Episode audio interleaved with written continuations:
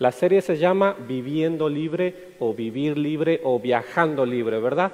Y nosotros hemos visto varios temas que no nos dejan vivir una vida en abundancia como dijo Dios. Hay cosas en nuestras vidas que acarreamos como la falta de perdón y la gente que vive con esa falta de perdón se le nota porque anda amargado todo el tiempo, ¿cierto? Todo el tiempo anda amargado, nada bueno le ve a la vida, nada bueno, siempre tiene algo malo para decir la persona que anda con la falta de perdón. También vimos cosas como el orgullo, vimos cosas como la envidia, vimos cosas, eh, esta semana estábamos viendo la culpa y vemos que son aspectos de la vida del ser humano que no nos dejan vivir de una manera adecuada. Y lo peor de todo, hermanos, es que eso a nosotros nos afecta. La otra persona tal vez duerme bien, ¿verdad? Duerme muy cómodo, pero es a nosotros a quien nos afecta, a quien nos deshumaniza. Esos pecados nos alejan de Dios. Y esta, queremos finalizar esta serie con el siguiente tema. Vamos a ver esta mañana el tema esperanza en tiempo de crisis. Yo no sé si ustedes prenden la televisión en las mañanas, o ahorita el Facebook, ¿cierto? O el Twitter o el Instagram, la red social que usted utilice, apenas lo enciende en la mañana y vienen las noticias, ¿cierto? ¿Y qué son las noticias? Miles de personas sin empleo, miles de personas contagiadas con el virus, ¿cierto? Miles de personas que la próxima semana van a dejar de recibir ese cheque de ayuda. Dice cuánta gente no va a poder pagar la renta, cuánta gente dice no, no va a poder conseguir el trabajo que tenía anteriormente. Entonces, Queremos nosotros hablar en esta mañana esperanza en tiempo de crisis. Y mi anhelo esta mañana es poder contarles una historia. No sé si a ustedes les gustan las historias. ¿Les gustan las historias, verdad? ¿Cierto? Por lo menos a los niños que están aquí dicen que sí. Esta historia se llama Esperanza en tiempo de crisis. Y para conocer de esta historia nos remontamos hasta el año 64 antes, perdón, al año 64 después de Cristo. Quien ha pasado, ¿verdad?, por algunas clases de historia hemos escuchado sobre Nerón. ¿Quién era Nerón? El emperador romano. Nerón, en el año 64 hay un incendio que dicen los textos de historia que es el incendio de Roma. Habían en Roma 14 provincias o 14 barrios. Y en el año 64 se dio un incendio alrededor de seis días u ocho días.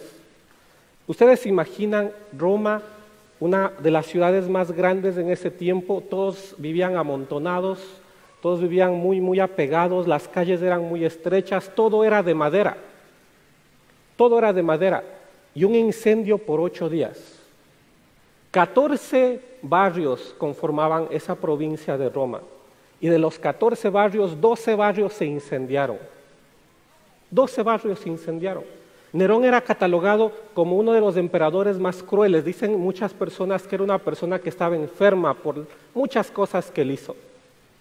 Pero de 14 barrios, 12 barrios se quemaron completamente. ¿Se imaginan la cantidad de gente corriendo?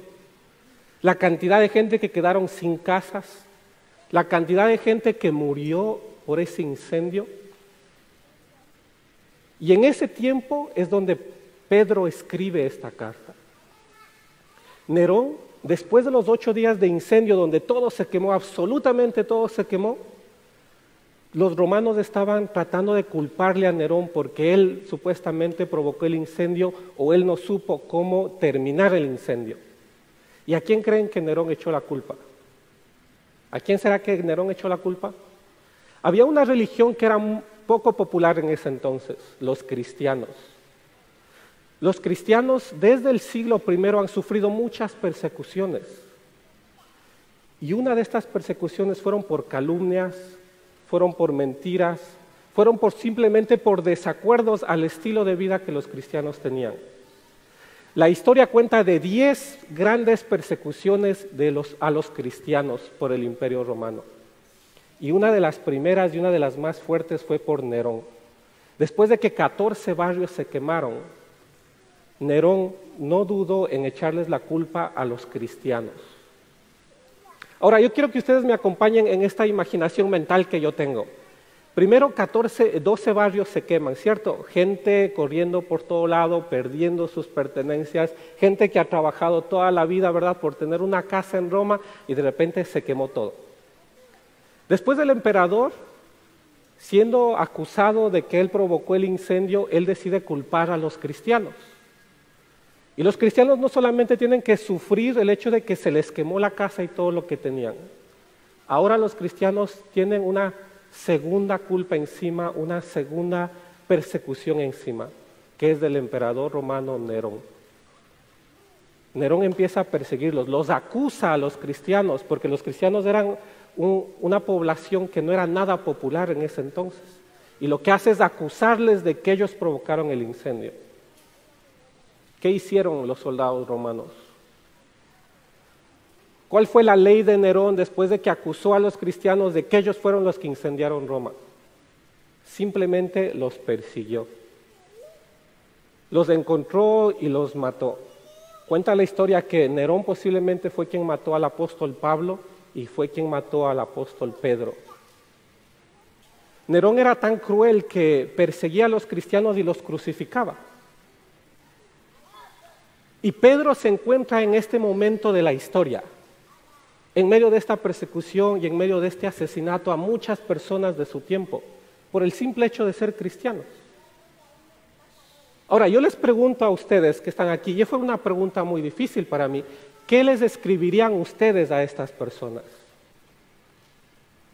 Como líder de la iglesia, Pedro tenía que hacer algo, ¿cierto? No podía simplemente escapar y no hacer nada. Tenía que hacer algo Pedro como líder de la iglesia, como portavoz de la iglesia. Y les escribe una carta. Pero ¿qué les escribirían ustedes a esas personas que sufrieron el incendio y ahora están siendo perseguidos por una falsa acusación? ¿Qué les escribirían ustedes?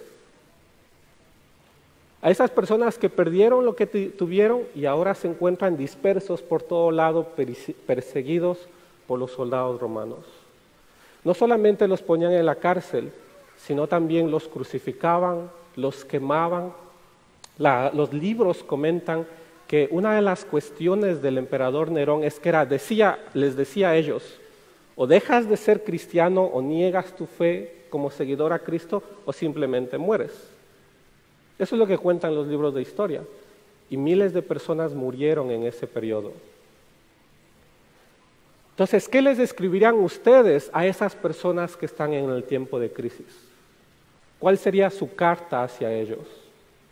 Para nosotros es difícil ahora que no estamos sufriendo ese tiempo de persecución, pero tenemos familia, ¿verdad?, que está pasando por momentos difíciles y uno no sabe qué decirles a veces desde acá. Desde aquí uno no sabe cómo ayudar a la gente que uno conoce, pero que está en los países de origen, ¿cierto? Y yo me pongo a pensar cuál fue la aflicción de Pedro al ver a todos sus hermanos cristianos en esta situación. Y él tiene que hacer algo, escribir algo o decir algo. Primera cosa. Segunda cosa, ¿quién era Pedro? ¿Quién se acuerda quién era Pedro? Pedro era un pescador originalmente, ¿cierto? Pedro dejó su casa para ser discípulo de Jesús. Pedro fue una persona con una personalidad muy fuerte, Pedro fue el impulsivo, ¿verdad? Siempre era muy impulsivo. Él era el que tomaba las riendas de la situación. Cuando había una pregunta, Pedro era el que saltaba para responder la pregunta. Una personalidad muy fuerte, llegó a ser portavoz del grupo, llegó a ser uno de los líderes del grupo de discípulos de Jesús, ¿cierto? Pero Pedro en algún momento se le fue la esperanza. ¿Se acuerdan cuando Pedro le negó a Jesús tres veces? Pedro estaba asustado, por eso le negó a Jesús tres veces. Pedro perdió por un instante la esperanza. Y cuando perdió la esperanza, lo que hizo Pedro, asustado y sin esperanza, fue negarle a Jesús. Pero de mucho tiempo, varios años después, lo que hace Pedro es recuperarse de esa caída que tuvo.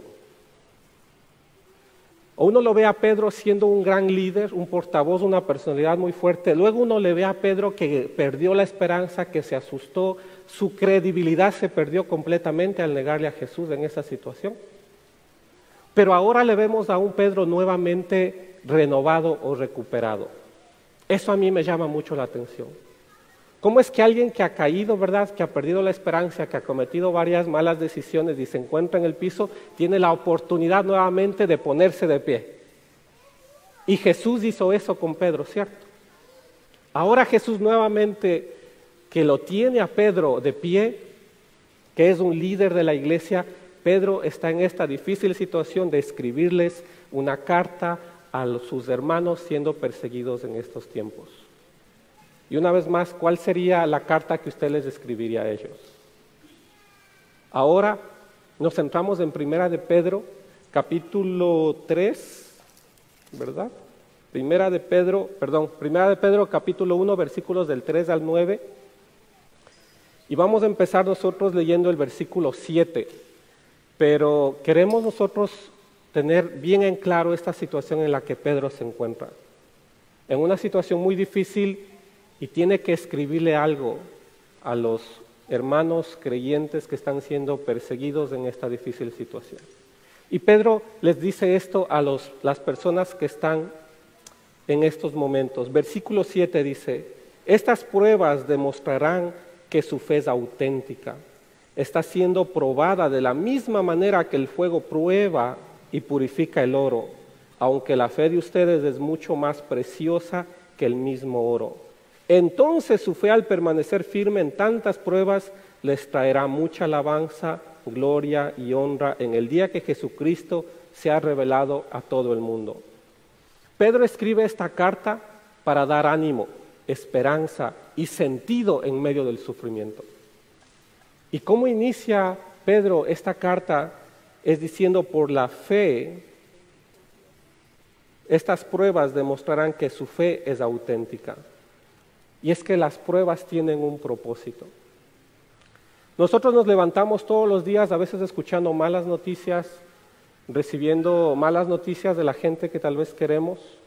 Y uno se pregunta, pero ¿por qué esta situación? ¿A qué se debe esta situación?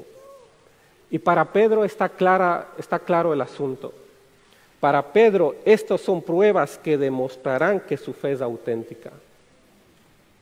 ¿Cuántas personas en medio de la dificultad lo único que hacen es levantar su mano y negar su fe o rebelarse contra Dios? Pero dice Pedro que las personas que se mantienen firmes son las personas que tienen una fe auténtica. Porque las pruebas simplemente son una prueba de que su fe es auténtica. ¿Cuál es la característica de un creyente? Es la constancia.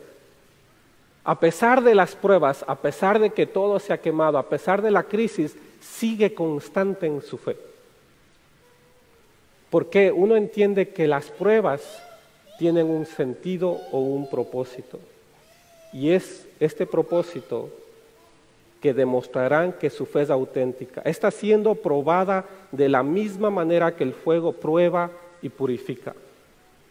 Esta analogía que Pedro utiliza con sus oyentes, donde dice que de la misma manera que el oro está siendo probando, el, el fuego está probando el oro, de la misma manera las pruebas prueban nuestra fe.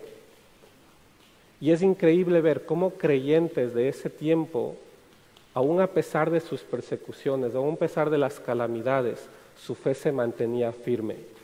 Porque una de las características de un creyente es la constancia.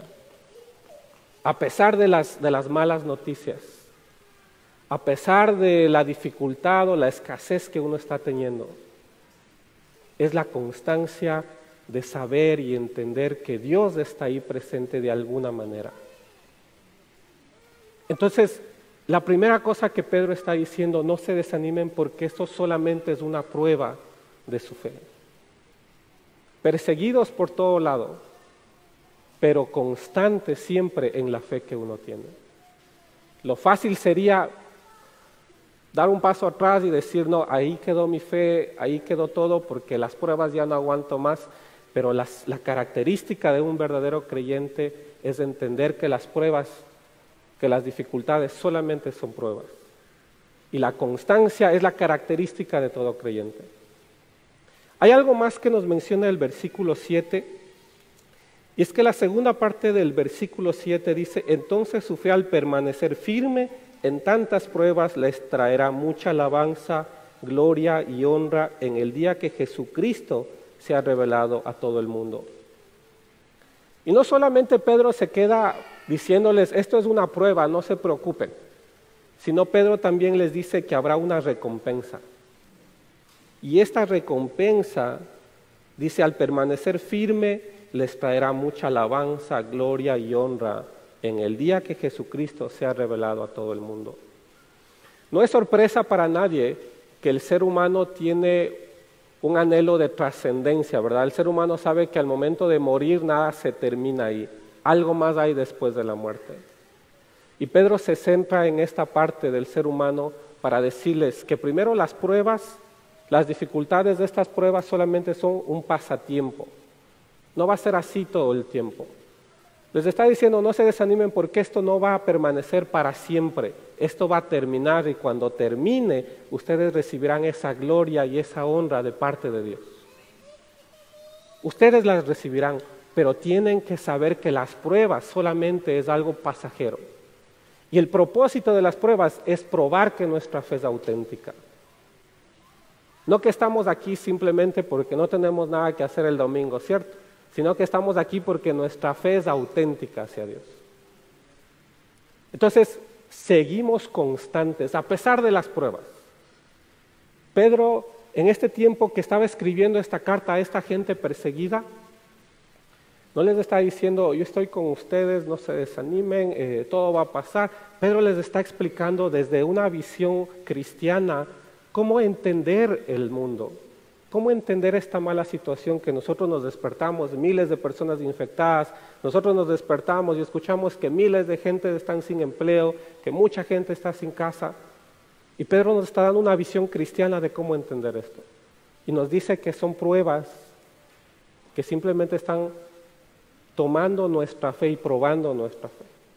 Y dice que al final de todo esto, dice, seremos recompensados si somos constantes.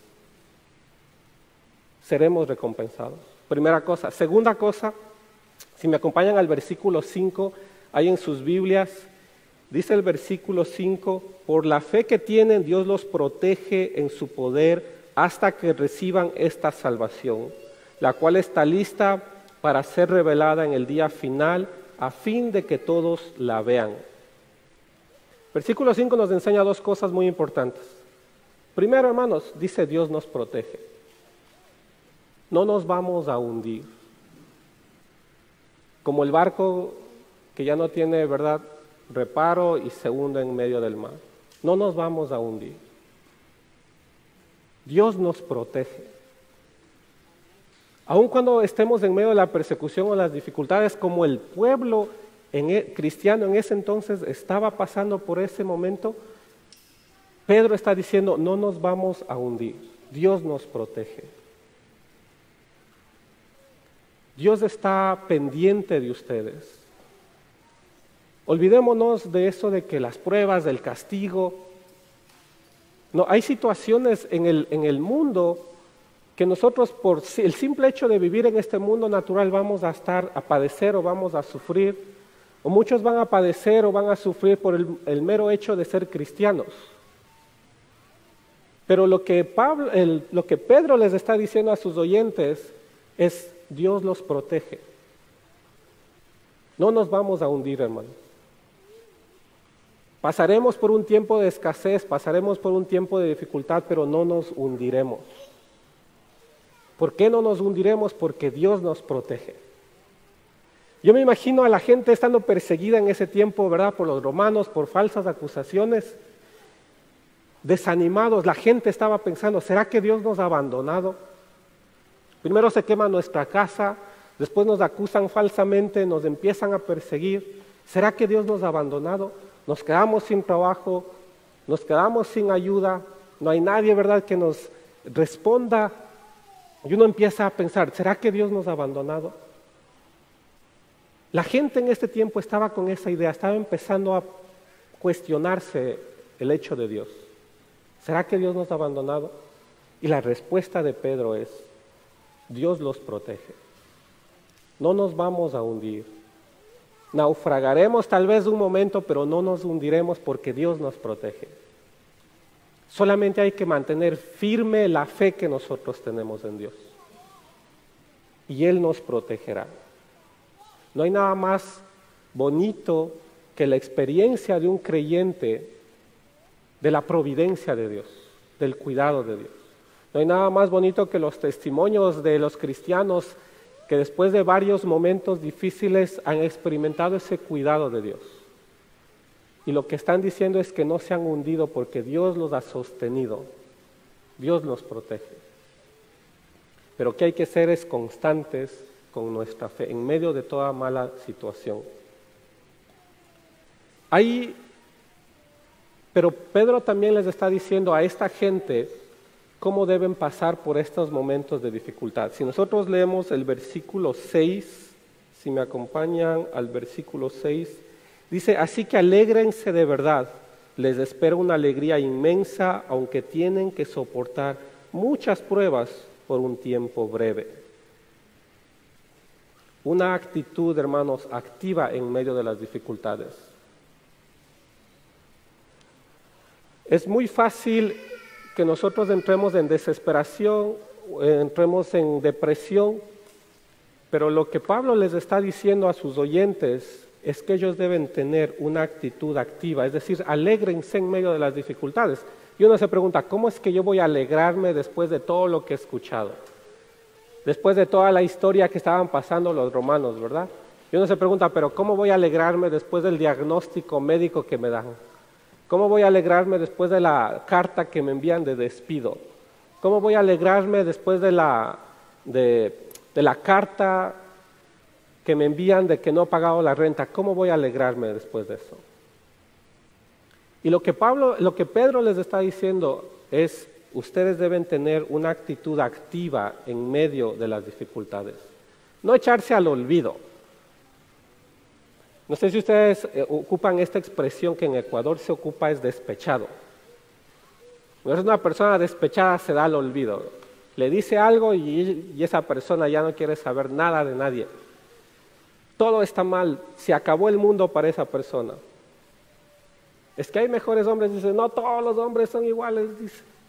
Despechado, ¿verdad? La persona. Tener una actitud activa en medio de las dificultades, como dice Pedro, alégrense en medio de las dificultades. Ese es tener una actitud activa en medio de las dificultades. No echarse al olvido. Pero ¿por qué no nos echamos al olvido? ¿Por qué no nos deprimimos? Porque entendemos como creyentes que las pruebas son pasajeras. No van a ser permanentes. En algún momento se van a terminar. Porque entendemos como creyentes que Dios nos protege no nos vamos a hundir. Aun cuando las malas noticias golpeen nuestra puerta, no nos vamos a hundir porque Dios nos protege. Pero ¿será que nos quedamos sentados esperando todo? No. Pedro les está diciendo, tengan una actitud activa en medio de todas estas dificultades. Alégrense en medio de estas dificultades. La actitud activa, es decir, el ser perseverante, el seguir golpeando puertas, aun cuando la mala noticia está en nuestra puerta, aún debemos seguir golpeando muchas más puertas. Ese es tener una actitud activa en medio de las dificultades. ¿Me siguen? ¿No me siguen? Estamos nosotros en el versículo 6, ¿verdad? Donde, Pablo, donde Pedro está diciendo, así que alégrense, les espera una alegría inmensa, aunque tienen que soportar muchas pruebas por un tiempo breve. ¿Y por qué nos podemos alegrar? ¿Por qué nosotros nos levantamos contentos, con esperanza? Porque sabemos que las pruebas no son permanentes, ¿cierto? Porque las pruebas se van a terminar y porque esas mismas pruebas, dice, están simplemente probando nuestra fe. Porque es que debemos de estar alegres con una actitud activa porque Dios nos protege, porque no nos vamos a hundir, porque nuestra esperanza no está en las noticias que nosotros vemos, nuestra esperanza no está en los cheques que recibimos cada semana, nuestra esperanza está en que no nos hundiremos porque Dios nos protege, porque sabemos que Él nos acompaña. Y cuando uno tiene eso en la mente, uno puede decir como Moisés le dijo a Dios en algún momento, dice, si tu presencia no va conmigo, entonces no nos saques de este lugar. Porque yo entiendo que lo más valioso que yo tengo es la presencia de Dios en mi vida. Porque si yo tengo su presencia, aún en medio de todas las dificultades que yo esté pasando, yo puedo tener esa confianza y esa esperanza. Pero ¿por qué yo, puedo tener una actitud activa en medio de las dificultades? Porque Dios nos protege. Porque las pruebas son pasajeras. Porque toda la mala noticia dice algún día se terminará y cuando Dios se revele completamente recibiremos esa gloria y esa honra que solamente podemos esperar en Él. Por eso podemos tener una actitud activa en medio de las dificultades. Pedro les está incentivando a esta gente que ante la crisis, ante la persecución, ante el asesinato, aún podemos tener una actitud activa, porque Dios nos protege. Ahora, si nosotros vemos versículo 3 y versículo 4, y ya estamos terminando, ¿verdad? Versículo 3 dice, que toda la alabanza sea para Dios, el Padre de nuestro Señor Jesucristo. Es por su gran misericordia que hemos nacido de nuevo, porque Dios levantó a Jesucristo de los muertos y ahora vivimos con gran expectación. Y nos detenemos un momento. Mucha gente va a decir, estos están locos. ¿Verdad? Mucha gente a, los primeros cristianos que aún seguían con su fe firme en medio de la persecución les decían, estos están locos. Hermanos, la esperanza no es una imaginación, Cristo es nuestro ejemplo. La esperanza que tenemos, la fe que tenemos no es una imaginación, porque Cristo es nuestro ejemplo. Pedro dice, así como Cristo fue levantado de los muertos, dice, así de esa misma manera ustedes serán levantados. La fe que tenemos se fundamenta en la persona de Cristo. Él es nuestro ejemplo. Por Él sabemos que nuestra fe no es vana, porque Cristo es el ejemplo que nosotros tenemos. De la misma manera como Él padeció y un día fue exaltado o glorificado, el Pedro les está diciendo a sus oyentes que de la misma manera en algún tiempo esto se terminará. Tengan una actitud activa porque Dios los protege, porque esa esperanza que ustedes tienen no es una imaginación, es algo que solamente está en nuestra mente, es que Cristo es nuestro ejemplo. Por eso sabemos que nuestra fe es firme, que nuestra esperanza vale porque Cristo es nuestro ejemplo. Amén. Entonces, cuando estemos pasando por ese tiempo donde golpean nuestra puerta, ¿cierto? Y ya vienen las malas situaciones, pensemos en la gente a la cual Pedro tuvo que escribirles. En medio de toda esta situación histórica, ¿verdad? De persecución, de incendios, de todo, Pedro les escribe esta carta para darles a entender que su esperanza no es vana para darles a entender que estas pruebas pasarán y cuando pasen recibiremos la recompensa. Para darles a entender que Cristo nos protege, nos sostiene, no nos hundiremos porque Él es nuestro fundamento. Y lo que Pedro está compartiendo con sus oyentes es que la, la, esperanza que ustedes tienen no es pura imaginación. No es algo imaginativo que nosotros tenemos, nada de eso porque Cristo es nuestro ejemplo. El texto bíblico dice, así como Dios levantó a Jesucristo, de la misma manera nosotros seremos levantados. Él es nuestro ejemplo y nuestra esperanza se fundamenta en la persona de Cristo. Ahora, hay, ¿verdad?, momentos de mucha, de mucha preocupación de vez en cuando en nuestras vidas, de malas noticias, y así como el texto bíblico de Primera de Pedro les está incentivando a sus oyentes que se acerquen a Cristo, porque él, en Él entendemos que las pruebas son pasajeras, que un día nosotros estaremos con Él y todo se habría terminado. Uno entiende que en esta vida tenemos que 60 años, 70 años, pues de milagro algunos viviremos hasta los 80 años tal vez, pero ¿qué son comparados 80 años con la eternidad con Dios, cierto? Pedro está viendo mucho más allá que esta vida. Pero ¿qué hacer en esta vida? Mateo capítulo 11, versículo 28 dice, vengan a mí todos los que están cargados y cansados, y dice, yo los daré descanso. Pero yo quisiera hacer un pequeño ejercicio esta mañana, parafraseando este texto bíblico de Mateo 11, 28. Dice, vengan a mí todos los que están cargados cansados y yo los aliviaré. Él me aliviará. Repita conmigo, Él me aliviará. Jesús dijo, vengan todos los que están ustedes con esos problemas, con esas persecuciones, con esas malas noticias, y Él me aliviará. Él me dará ese descanso. Entonces, acerquémonos confiadamente a Cristo. La experiencia del cristiano se fundamenta en el acercamiento que tiene a Cristo. Y cuando nosotros nos acercamos a Él experimentamos ese descanso. Me gusta a mí mucho pensar de esta manera, Él me aliviará. En medio de toda la dificultad, Él me aliviará. En medio de toda la mala noticia o el mal diagnóstico que el médico me da, Él me aliviará. Él me dará, Él me protegerá. Él me aliviará. Recordemos estos puntos muy sencillos, pero muy prácticos y muy valiosos.